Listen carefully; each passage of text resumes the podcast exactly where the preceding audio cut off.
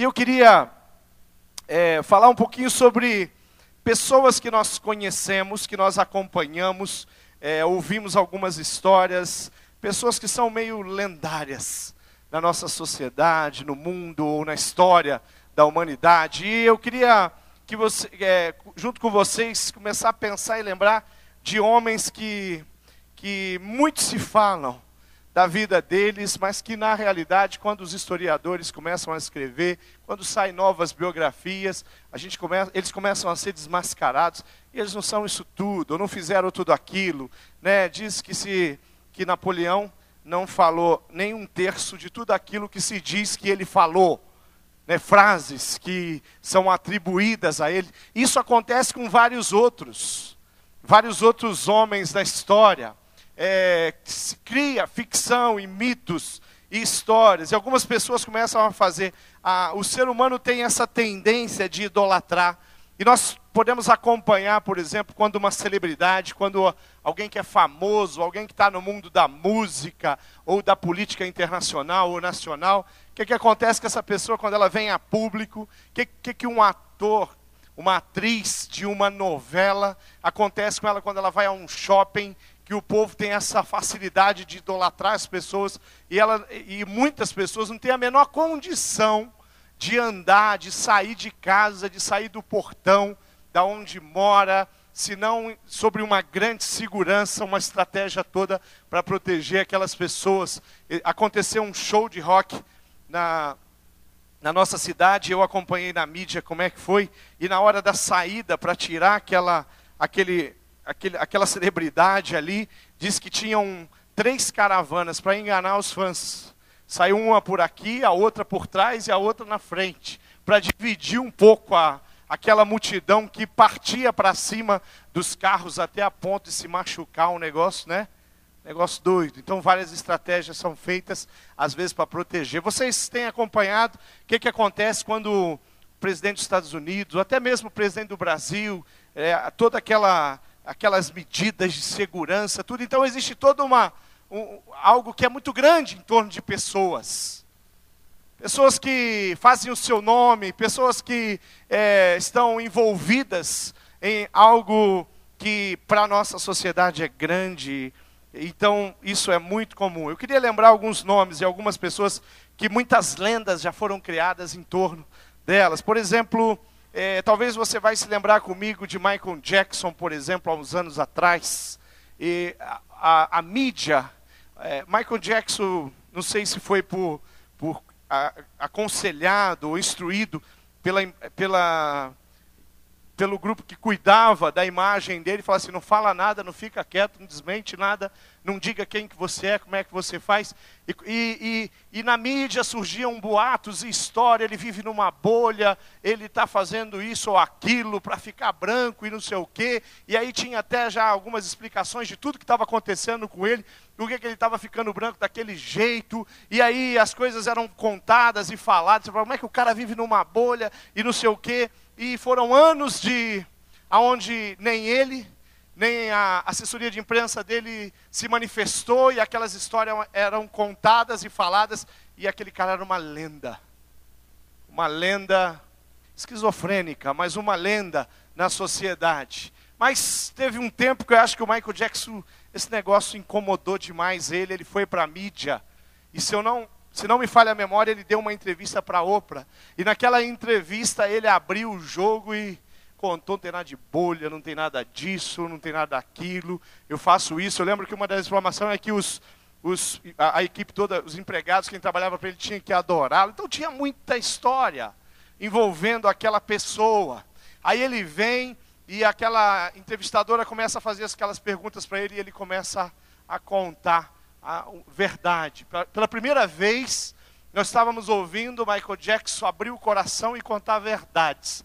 Problemas sérios, reais que ele vivia, de enfermidades, de dificuldades na área financeira, na área emocional, e tudo quanto é área. E ele parece que ali resolve abrir o coração. Aí aquele fenômeno lendário, de repente vira um coitadinho, miserável, que de fato foi em muitos momentos da vida dele e uma pessoa com tantas dificuldades quanto qualquer outra pessoa que você conhece, quem sabe mais. Mas eu tô, quero focar aqui no que foi criado em torno da figura dele. Então, homens que se que a mídia consegue transformar em alguma coisa que ele não é bem aquilo. Um, uma outra pessoa que ganhou um status de pacificador, de representante da paz mundial, é o John Lennon. Ele compôs aquela música Emerge, que é o hino da paz né, do, do, da humanidade. E quando a gente lê um pouco sobre a, o pano de fundo, né, os bastidores da vida dele, ele não foi tão pacificador assim. Ele teve problemas, tinha problemas sérios. O último LP dos Beatles, eles gravavam separadamente porque eles não podiam se encontrar, porque a guerra era tão grande que John Lennon e Paul McCartney não podiam estar no mesmo ambiente. Então essa crise passou para o Ringo, passou para o George. Então ele, a, a, aquela pessoa que de repente vira, e aquele John Lennon que está lá com, com aquele movimento pacificador, não tem nada de pacificador. Pelo contrário né? É, um colega, um amigo pessoal e também músico chamado Frank, Frank Zappa, é, em algumas entrevistas depois deu algumas informações sobre o dia a dia e a vida do John Lennon com a Yoko, e aquela paz toda foi por ralo. Tinha paz nenhuma no coração daquele homem. Mas ele morreu e ele continua sendo para um, um, um, representante da paz. Então a, a nossa sociedade ela cria referências, cria homens e engrandece-se homens que não são tão grandes assim. Então quando nós começamos a olhar isso, é, li algumas coisas sobre Che Guevara, esse cara também se tornou uma referência, mas tem muitas coisas complicadas na, na história desse homem. E tantos outros, não estou dizendo que esses homens citados aqui, tantos outros, é, não, não fizeram alguma coisa de grande, ou, mas eu estou dizendo que muitas vezes nós engrandecemos pessoas. A mídia faz isso, a sociedade faz isso. Mas eu quero falar de um homem, de uma personalidade, de, de, um, de um homem chamado Jesus Cristo. E eu queria afirmar para você que tudo que se falou de Jesus Cristo, tudo que se investigou a respeito da vida dele, tudo que se definiu com relação a Jesus Cristo, até mesmo pela igreja, é menos do que de quem é e quem foi como homem Jesus Cristo. Nós não conseguimos, na totalidade, compreender e entender quem é e quem foi o homem Jesus Cristo e quem é Jesus Cristo. Nós temos convicção plena que Jesus Cristo é Deus, mas Deus não cabe no nosso entendimento. Nós compreendemos e entendemos que Jesus Cristo é o Senhor soberano, cantamos, falamos aqui hoje quantos atributos, quantas referências nós fizemos à pessoa de Jesus nos cânticos, que nós cantamos e adoramos ao Senhor aqui, mas eu quero dizer para você que Jesus Cristo é muito mais do que você já conseguiu imaginar a respeito dele. Trabalhando em cima disso, eu quero chamar atenção para uma história bíblica que está em Mateus 8,5. E eu quero convidar você a abrir a sua Bíblia em Mateus 8,5. E eu quero que você leia, e eu quero fazer uma pergunta: quem é Jesus Cristo para você? Quais são as percepções que você tem de Jesus Cristo? Mateus 8, 5 em diante, tem a história do centurião. O centurião era um homem, um militar, um líder ali na sociedade. Ele, uma referência, os historiadores aí, os, os comentários que eu li a respeito dele, a posição dele, é, hoje seria alguma coisa como um subtenente dentro do universo militar. Só para você conseguir entender o que, que é, qual era o papel, o que, que fazia, quais eram os poderes de um centurião. Né? Não dá para pensar que era exatamente como hoje, é, diferente a cultura, a forma, o jeito, o, todo o movimento militar, a, a estrutura era, era diferente do que nós temos hoje. Mas uma referência para você em termos de graduar o centurião aí lá na, na sociedade dele. Mateus 8,5 diz assim: Entrando Jesus em Cafarnaum, dirigiu-se a ele um centurião pedindo-lhe ajuda e disse: Senhor, meu servo está em casa, paralítico em terrível sofrimento. Jesus lhe disse: Eu irei curá-lo. Respondeu o centurião: Senhor, não mereço receber-te debaixo do meu teto, mas dize apenas uma palavra e o meu servo será curado. Pois eu também sou homem sujeito à autoridade e com soldados sob o meu comando. Digo a um, vá, e ele vai, e a outro, venha, e ele vem. Digo ao meu servo, faça isso, e ele faz. Ao ouvir isso, Jesus admirou-se e disse aos que o seguiam: Disse-lhes a verdade, não encontrei em Israel ninguém com tamanha fé. Eu lhes digo que muitos virão do Oriente e do Ocidente e se sentarão à mesa com Abraão, Isaac e Jacó no reino dos céus. Mas os súditos do reino serão lançados para fora nas trevas, onde haverá choro e ranger de dentes. Então Jesus disse ao centurião: Vá, como você creu, assim lhe acontecerá. Na mesma hora, o seu servo foi curado. Eu queria chamar a atenção para algumas coisas na história do centurião.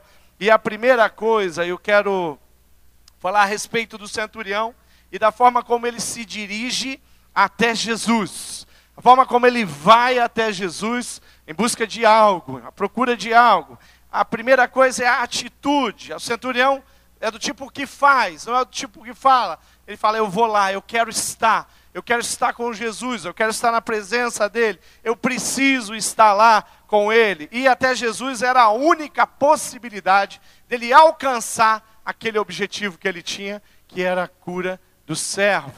Então, quando nós olhamos para ele e vimos essa busca da presença, da intimidade, de estar com Jesus, nós sabemos ele tinha consciência de que ele precisava estar era com Jesus. Tem muita gente buscando no lugar errado, tem muita gente buscando da maneira errada, buscando na, quem sabe na autossuficiência, nos próprios recursos, e está deixando de ir até Jesus.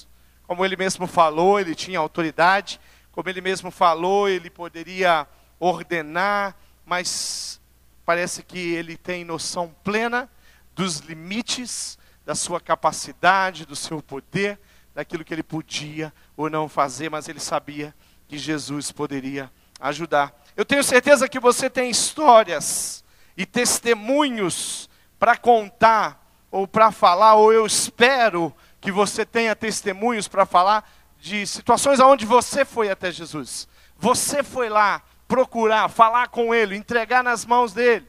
E durante 2010 nós tivemos muitas coisas boas. Como igreja, nós temos experimentado os últimos domingos ali do Natal, tivemos testemunhos. No dia 31 foi fantástico aqui os testemunhos que ouvi. Eu viajei no dia 1 eu viajei com o coração muito feliz por tudo que eu ouvi aqui do Senhor fazer na vida de pessoas, de, de células, de ministério. Isso alegra o nosso coração e, e, nós, e essa percepção de que nós precisamos ir até Jesus e ter histórias para contar de ter sido atendido por Jesus é algo precioso. Eu espero que você esteja vivendo uma fé prática e de experiências com Jesus e não uma fé aonde você simplesmente ou somente ouve falar do que Jesus fez ou pode fazer na vida dessa ou daquela pessoa. Abrir mão da, da sua capacidade, da sua condição, e ir até a presença de Jesus e se colocar, é uma coisa que eu e você precisamos fazer constantemente. O centurião dirigiu até Jesus. A segunda coisa é que o centurião sabia quem era Jesus. Ele sabia exatamente quem era Jesus. Queridos, de repente, ah, ele poderia ter ido até Jesus, como tantos outros foram, por ouvir falar pelos milagres. Olha, eu não sei quem é esse tal de Jesus de Nazaré, mas esse cara tem feito milagre. Aí de repente aquela pessoa corria para a pessoa para estar com Jesus, para se encontrar com Jesus, ouvia falar, Jesus está passando ali naquela região, ali as margens do Rio Jordão. Aquela pessoa ia para lá para estar com Jesus. Mas o centurião sabia quem era Jesus. Saber, eh, saber quem é Jesus é, gera no coração dele uma atitude de temor e de reconhecimento daquilo que Jesus podia de fato fazer. Convicção era tudo que aquele centurião tinha no coração e na mente dele com relação a Jesus. Ele sabia, ele entendia, ele compreendia. Algumas pessoas vivem no, no meio da igreja, compartilha, participa da cela, mas age de fato como Jesus não tivesse poder. É como se você servisse a esse Senhor, mas esse Senhor não está muito disposto, ou esse Senhor não tem todo o poder que dizem que ele tem. Por isso que eu comecei a minha palavra dizendo que nós precisamos ter fé e acreditar e viver as experiências que Deus tem para nós, para conhecer cada vez mais a dimensão do poder do Senhor Jesus e não viver uma fé que, que, que tem fronteiras. Uma fé que não permite que eu experimente na totalidade o poder de Deus. E é muito fácil viver uma fé que não experimenta na totalidade aquilo que Jesus pode, aquilo que Jesus faz, uma fé que não consegue enxergar, uma vida que não consegue enxergar nem mesmo quando a manifestação do amor, da graça e do poder de Deus está sendo estabelecida na nossa vida. Conversei com uma uma irmã e na semana passada e lá no Rio de Janeiro e ela estava e ela está cuidando de uma pessoa que está é praticamente um bebê de mais de 80 anos de idade é um trabalho muito grande. E aquela pessoa, ela está cansada daquilo e ela reclamou muito. E eu lembro que uma das coisas que eu disse a ela, falei para ela, olha assim, veja isso que você está fazendo como uma oportunidade de servir a Deus. Cuidar dessa pessoa, desse familiar nessa condição. Tenta enxergar isso como uma oportunidade que você tem de servir a Deus porque se a gente começa a, a, a simplesmente é, focar nas, nas dificuldades, nós não, não conseguimos ver a oportunidade. E sabe o que, que acontece às vezes no nosso coração? O nosso coração ele se perde, o nosso coração não entende, o nosso coração tem dificuldades de amar, de oferecer, de dar. E às vezes a gente não vê algo como esse como oportunidade. E às vezes Deus fala para você assim: olha, eu tenho crianças no Rio de Janeiro, mais de 100 órfãos estão sobre o, sobre o cuidado da Convenção Batista é, Brasileira, ali nos orfanatos da região de Petrópolis, Teresópolis, é, órfãos agora dessa catástrofe que aconteceu no Rio, e de repente você pode olhar para isso, meu Deus, o que nós vamos fazer com tanta criança? Eu digo para você que no coração de Deus Ele tem um plano para nós, como povo batista ter o melhor sistema, colocar amor em tudo aquilo que nós planejamos e dar àquelas crianças uma oportunidade de crescer, de prosperar, de conhecer a família de Deus, de provar do amor de Jesus. Eles perderam os pais, perderam pai, perderam mãe. Agora, o que como igreja, nós precisamos fazer não é se lamentar, porque Deus estava naquele lugar quando aquela terra desceu, quando aquela lama soterrou homens e mulheres, famílias inteiras, o Espírito Santo de Deus não perdeu o controle do Rio de Janeiro, de Minas Gerais, de Santa Catarina em momento nenhum. O Espírito Santo de Deus não perdeu o controle do Haiti. O Espírito Santo de Deus não perdeu o controle da tua vida diante das situações mais difíceis e cruéis. Quando você que você passou. Agora, como servos do Senhor Jesus, a pergunta é: Deus, o que que o Senhor quer da gente como igreja? É leite? O que, que o Senhor quer? O Senhor quer que a gente vá àquela região, ajudar pessoas.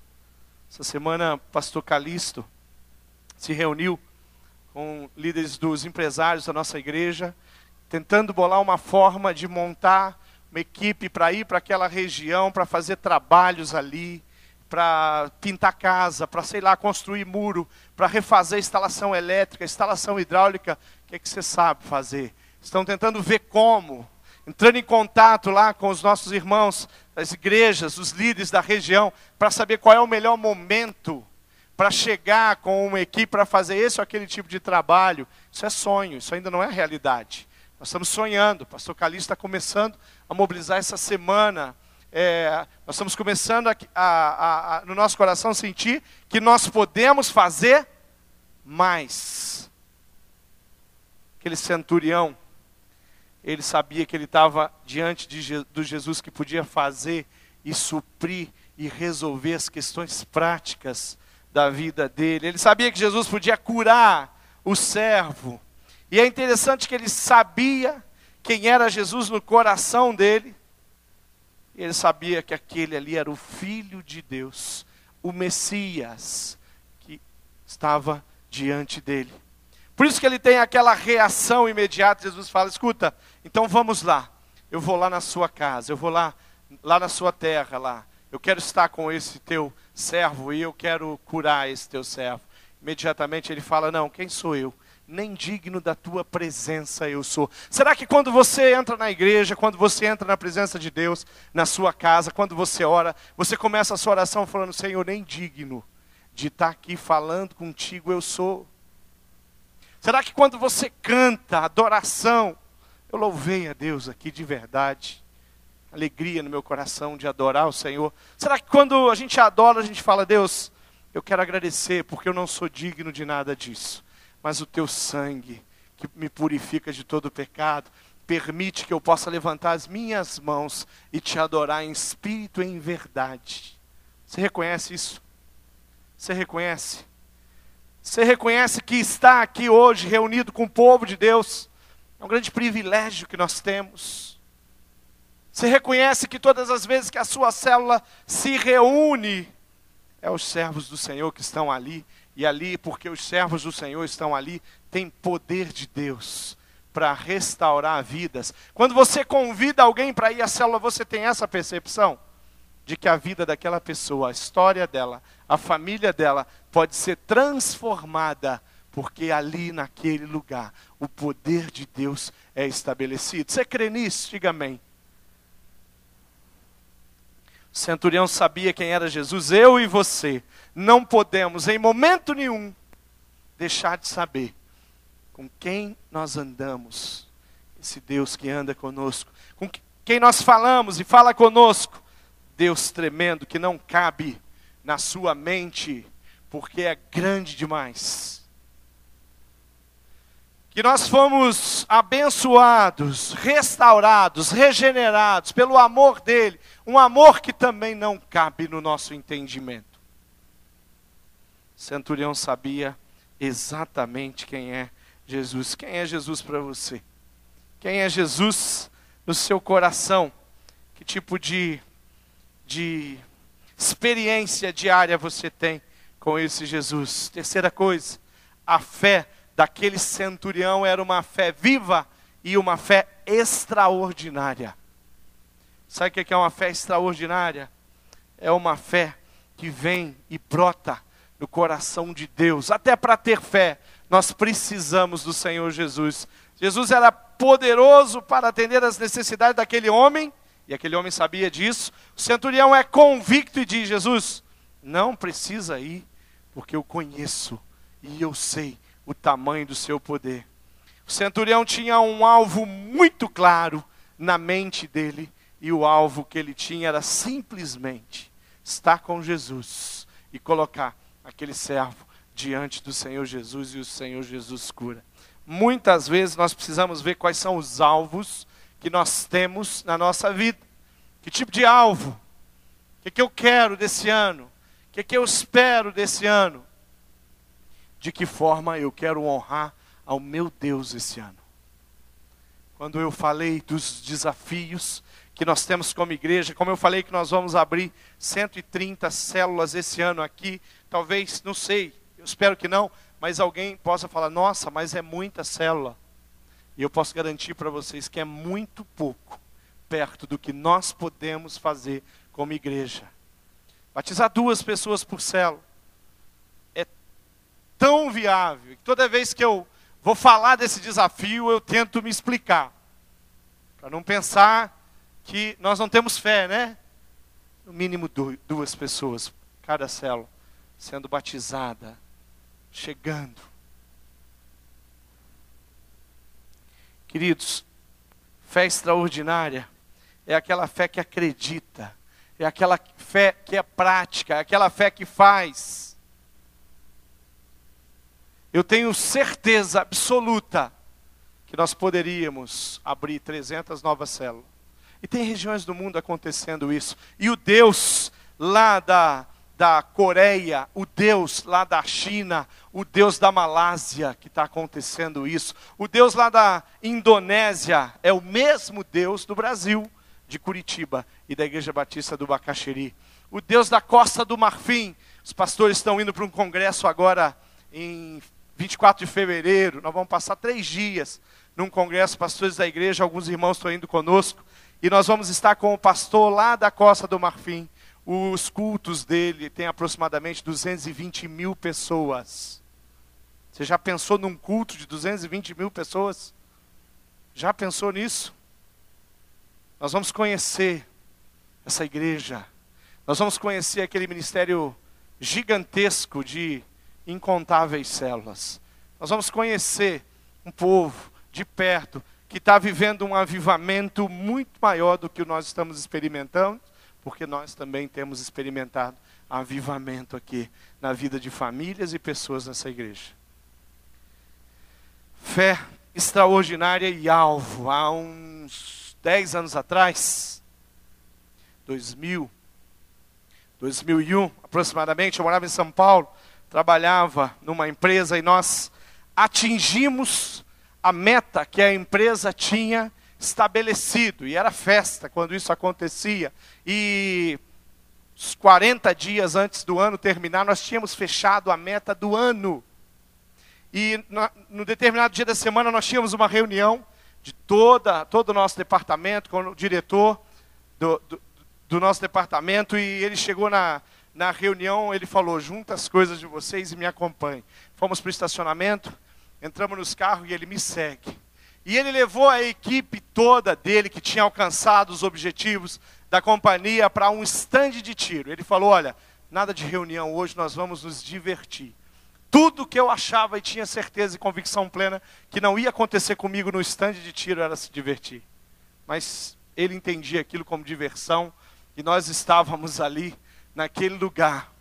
Era um subsolo os corredores, um lugar todo feito de muito concreto, sabe, ali pela região do Tremembé, em São Paulo, e ali as, dividiu as, as equipes e tinha ali os alvos e aquelas armas automáticas aonde você atirava para atingir o alvo. Eu até tentei, mas não dava, o negócio era complicado, tinha uma bancadinha, você pegava a arma e tinha tanta regra, olha, você não, você pega a arma, aponta para frente, faz isso, faz aquilo, destrava, puxa o gatilho e atira no alvo. E coloca a arma, por favor, não vire, não se empolgue, não se alegre, né? E aponta para outros lados, você pode dar na cabeça do colega, né? De companheiro ali. Então tinha todas aquelas. Então o lugar já tinha tanta regra, eu já estava oprimido naquele lugar. Falei, gente, isso aqui não é lugar para mim. Não me convide para ir no estande de tiro que eu não estou afim, não estou interessado, não é diversão. Tem graça nenhuma ficar tirando no alvo. Mas eu quero. É, aqueles homens ali, acho que talvez eu e mais um que não estávamos gostando muito da brincadeira, né? Aqueles homens estavam ali e eles atiravam e aí apertava o botãozinho, aí a cordinha trazia o alvo até perto. Aí quando chegava perto, eles viam que eles não tinham acertado muita coisa, né? Mas a vontade, a determinação deles era muito grande e eles voltavam e dali, né? E gastava mais um cartucho de bala para atingir o alvo. E eles atiravam, atiravam, atiravam, e brigavam, esbravejavam e atiravam de novo. E a vontade, a determinação deles era muito grande. No caminho, o nosso líder lá, ele falou assim: olha, aquele jeito, aquela fúria, aquela vontade de alcançar o alvo de vocês, foi justamente o que fez vocês alcançar os objetivos da empresa. E eu lembrei dessa comparação e eu concordei com ele que os caras realmente estavam determinados a acertar aquele alvo. O único que queria ir embora era eu, que eu não queria tirar mais. Você dá um tiro, aquele negócio dá um coice para trás. Troço doido. Mas às vezes eu fico olhando para a minha vida e eu falando, mas como é que você tem lidado com os seus alvos pessoais? Às vezes eu tenho que perguntar quais são os seus alvos pessoais, Márcio? Eu acho que você tem que fazer essa pergunta para você: quais são? O que, que você quer? O que, que você espera? Acabamos de. Já está terminando janeiro. Já estamos caminhando para o segundo mês do ano de 2011. O que, que você estabeleceu? E eu tenho alvos, eu quero discipular pessoas como fiz em 2010. Eu tenho alvo, terça-feira agora, eu estou abrindo mais uma célula lá na, na, na, no Jardim Paulista, em Campina Grande. Terça-feira nós vamos começar a nossa célula lá. Eu vou liderar de novo, porque é um negócio que eu gosto de ser líder de célula. E a minha célula de 2010 multiplicou, está com dois líderes, estou indo embora para abrir essa. Gente, o meu alvo para 2010 é alcançar vidas e famílias na região de Campina Grande, uma região que nós estamos com famílias na igreja, nós não temos célula. O meu alvo é entrar na casa de pessoas que eu nunca vi na minha vida e compartilhar do amor de Jesus com elas e compartilhar a minha vida, a minha história, o meu testemunho de vida com aquelas pessoas qual é o teu alvo? Pastor Marcos tem alvos com relação à educação da nossa igreja, a famílias e casais e pessoas fazendo discipulado. Pastor Roberto às vezes se empolga, inventa um alvo aqui na hora e desafia a igreja, a gente fica doido com ele. Pastor, mas a gente entende que aquilo é direcionamento do Espírito. E a gente assume junto com ele todos os desafios que ele tem levantado para a igreja aqui, a gente trabalha junto com ele para a gente alcançar os objetivos. Quando nós sabemos exatamente qual é o nosso alvo, para onde nós estamos indo, fica tudo muito mais fácil. Fé extraordinária é aquela que é totalmente pautada na palavra de Deus, no coração de Deus, na vontade de Deus. É fé consciente e fé experimentada. Nada é mais sublime que fé experimentada, porque é esse tipo de fé que é a fé bíblica, a fé que a Bíblia apresenta para a gente. É uma fé de fatos, não de lendas.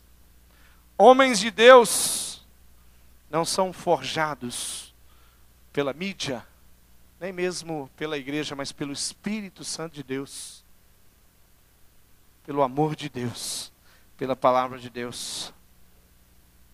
Quando Pedro e João estavam ali naquele, naquele templo, passando por ali, encontraram aquele coxo, quando Pedro e João falam com aquele homem, eles têm uma fé extraordinária, uma fé que é bíblica e uma fé que sabe exatamente o que aquele homem precisava. Aquele homem não sabia. Ele fala para eles assim: Olha, vocês têm aí alguma moeda? tem ouro, prata aí para compartilhar, estou com fome, tenho necessidades, preciso disso, preciso daquilo. Mas aqueles dois discípulos falaram para ele: Olha, nós não temos ouro nem prata aqui, mas o que nós temos, nós compartilhamos. E é o poder de Deus, o amor de Deus pela vida de vocês. A última coisa que eu queria compartilhar com vocês a respeito do centurião e dessa experiência com Jesus é que o Senhor Jesus, reconheceu a fé do centurião. E aí eu tenho mais uma pergunta para você. Senhor Jesus tem reconhecido a sua fé? Sabe, aquele momento ali, um momento de alegria, até de euforia no coração do Senhor, porque ele dá uma frase muito forte. Ele fala: Olha, eu não tenho visto em, Jerusal em Israel alguém com uma fé tão sublime, tão grande, tão extraordinária. O comentário de Jesus é, é quem fala assim: olha, eu estou ávido por ver, testemunhar de homens e mulheres com fé. Quando ele olha a Igreja Batista do Bacaxeri reunida no domingo, quando ele olha as células reunidas durante a semana espalhada por toda a cidade, e quando ele olha cada um dos membros aqui, aqueles que estão conosco e caminham conosco aqui, ele, Jesus está olhando e ele está buscando fé extraordinária no nosso meio, fé prática. Ele vira para o centurião e fala: Olha, eu não tenho visto isso. Tem muitas pessoas que conhecem a fé que é cega, fundamentada pela religiosidade. É uma fé que não está centrada e focada em Jesus. Jesus não é o alvo. Quem sabe ídolos é o alvo, quem sabe é, teologias é o alvo. Ou então uma fé que é parasita. A sua fé ela sobrevive por causa da sua esposa, ou por causa do seu esposo, por causa dos seus pais, os jovens, adolescentes.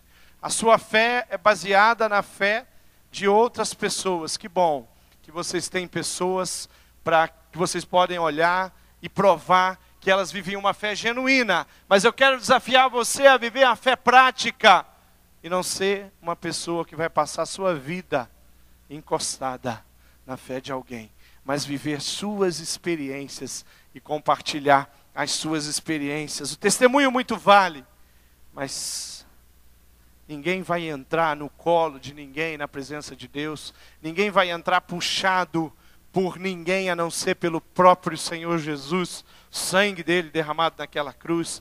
Ninguém vai entrar escondido na presença de Deus, dentro de um saco, dentro de uma maleta, não. Você entra de peito aberto, porque o sangue do Senhor Jesus, que te purificou de todo pecado, coloca você na presença de Deus para viver eternamente na presença de Deus. A fé do centurião era uma fé genuína, e a fé que nós precisamos viver como igreja é uma fé genuína. Deus conhece e usa o coração daquele que tem fé.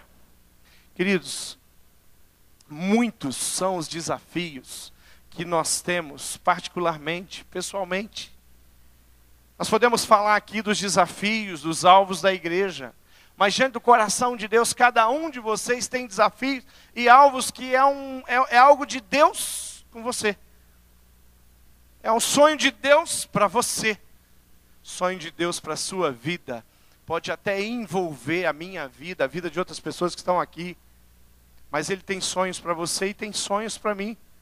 Quem sabe nos sonhos de Deus está existe a, o, a vontade dele da gente estar tá junto, trabalhar junto. Mas eu, com as minhas forças, a minha fé, a minha capacidade, os meus dons, você com a sua força, com a sua fé, com a sua capacidade, com seus dons.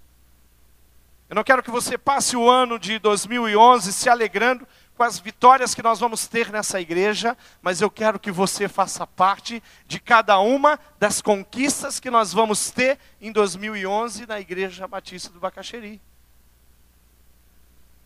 Fé extraordinária é o que Deus está esperando de mim e de você. E onde nós vamos buscar isso? Na presença de Deus. Então eu preciso me colocar diante de Deus e falar assim: Deus, por favor, me ajuda e me ensina a enxergar com os teus olhos. Abra os olhos do meu coração, nós cantamos aqui. Abra a minha mente para que eu consiga ver. Faz eu ser tão determinado quanto o centurião. Eu espero que diante do Senhor você tenha condição de falar: Senhor, para o Senhor é muito simples de manhã eu conversei com uma esposa aqui na frente e ela chegou querendo uma célula e eu comecei, eu peguei uma caneta e comecei a anotar os dados dela e eu perguntei para ela se assim, você é casada, uma, uma jovem senhora que eu não conheço e ela falou sou casado, então eu vou ver uma célula de jovens casados para você. Aí ela falou não, não precisa, pastor, é só para mim porque o meu marido não vai querer ir. Aí eu falei, não, eu vou conseguir uma célula de jovens casados e você vai orar e nós cremos no poder de Deus nessa igreja e o seu marido vai ser alcançado. Ela está grávida e aquele bebezinho precisa de um pai que traga ele para a igreja. Ele não precisa de uma mãe que venha sozinho com ele aqui para a igreja. Mas nós temos uma fé e nós oramos e está cheio de esposo e está cheio de esposa aqui hoje que foi fruto de oração, que foi oração da célula, está cheia de filhos ali no, no, na sexta-feira no, no MED, está cheio de filhos no sábado à noite, que são frutos da oração de fé extraordinária. Fé genuína.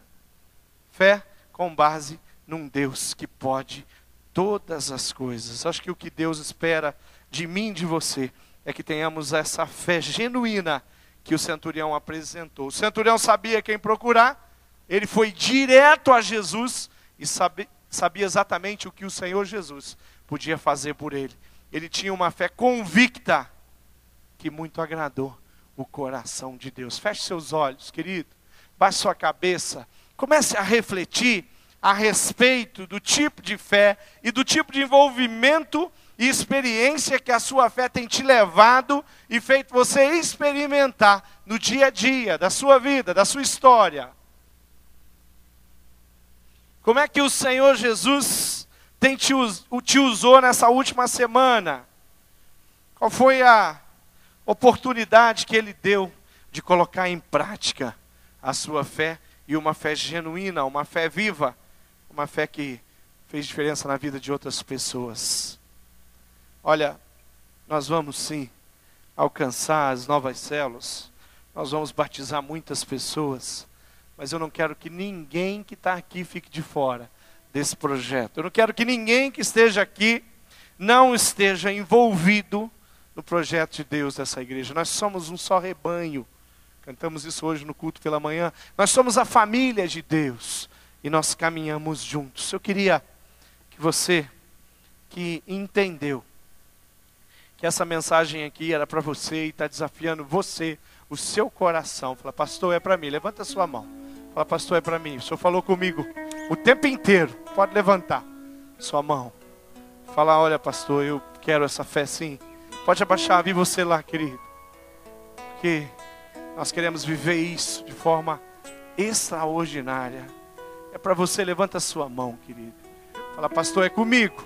Eu quero ser usado tremendamente através do poder de Deus. Eu quero sair do anonimato, eu quero sair e deixar de viver uma fé que não tem me levado a lugares altos, que glorificam o nome de Deus. Levanta a mão. Fala comigo aqui, pastor. É comigo aqui. Graça do Senhor Jesus. Pode abaixar, querido. Pode abaixar. Deus abençoe você. Mas quem? Pode abaixar e você lá atrás também. Deus é fiel, Deus é tremendo. E Ele está aqui nesse lugar desafiando você, sabe para quê? Para viver experiências tremendas durante esse ano, para fazer e usar a sua vida em benefício da vida de outras pessoas. Levanta sua mão aí, onde você está, querido. Fala, pastor, é comigo. Eu entendi, e eu quero, e eu estou sendo desafiado pelo Espírito Santo de Deus. Vamos ficar de pé, igreja, fique de pé. Nós vamos cantar, e depois eu quero orar pela vida de todas as pessoas que estão aqui em especial aquelas que entenderam que precisam de fazer algo prático aqui para frente, nos próximos dias. Uma fé genuína é tudo o que você precisa para ser extraordinariamente usado por Deus na vida das pessoas. E não tem nada mais precioso que isso. De que ouvir, de falar, de ministrar sobre a vida das pessoas, de caminhar com elas, de andar com elas e conseguir ter uma fé que muitas vezes su dá suporte para essas pessoas, até que elas conquistem essa fé, até que elas aprendam e comecem a viver a vida delas e influenciar pessoas com o amor de Deus. Como igreja é isso que nós queremos. Nós queremos compartilhar o nosso coração, a nossa vida, a nossa história, tudo que temos, somos, tudo que recebemos. Nós queremos colocar sim os nossos dons e talentos diante das pessoas e oferecer para elas, através do amor de Deus. Vamos orar? Deus amado, eu sei que muitas pessoas têm trabalhado, têm agido, têm servido, têm lutado e enfrentado o inimigo, Deus, para realizar e colocar ali o ministério que o Senhor confiou, para colocar os dons à disposição das pessoas. E eu te louvo por cada uma das pessoas que tem feito acontecer te, e prosperar o teu reino de Deus aqui, Deus, perto da gente, onde os nossos olhos têm alcançado. Deus, eu quero pedir por misericórdia daqueles que não estão vivendo, uma experiência tremenda de viver, de ser usado, de experimentar intimidade contigo todos os dias. Deus, eu quero que essas pessoas sejam despertadas pelo Espírito Santo de Deus eu quero que elas aprendam e que elas tenham experiências que vão mudar a vida delas, a história delas e principalmente gerar frutos através da vida delas. Fica com a igreja, fica com os nossos sonhos, Deus, os nossos planos. Aprova tudo aquilo que nós temos feito e fala ao nosso coração e revela, Deus, a tua vontade, para que nós possamos, com convicção, continuar caminhando para frente, prosperando, crescendo, mas principalmente, Deus, glorificando o teu nome como igreja, em nome do Senhor Jesus eu oro, agradecido demais pelo privilégio de falar com Deus que é o maravilhoso conselheiro, Deus forte, Pai eterno, príncipe da paz. Obrigado, Deus, porque nem eu, nem os meus irmãos aqui somos merecedores, mas só pelo sangue precioso de Jesus é que nós podemos te cultuar com tanta liberdade, Deus, da nossa maneira e alegrar o teu coração. Em nome de Jesus eu oro, Deus. Amém, Jesus.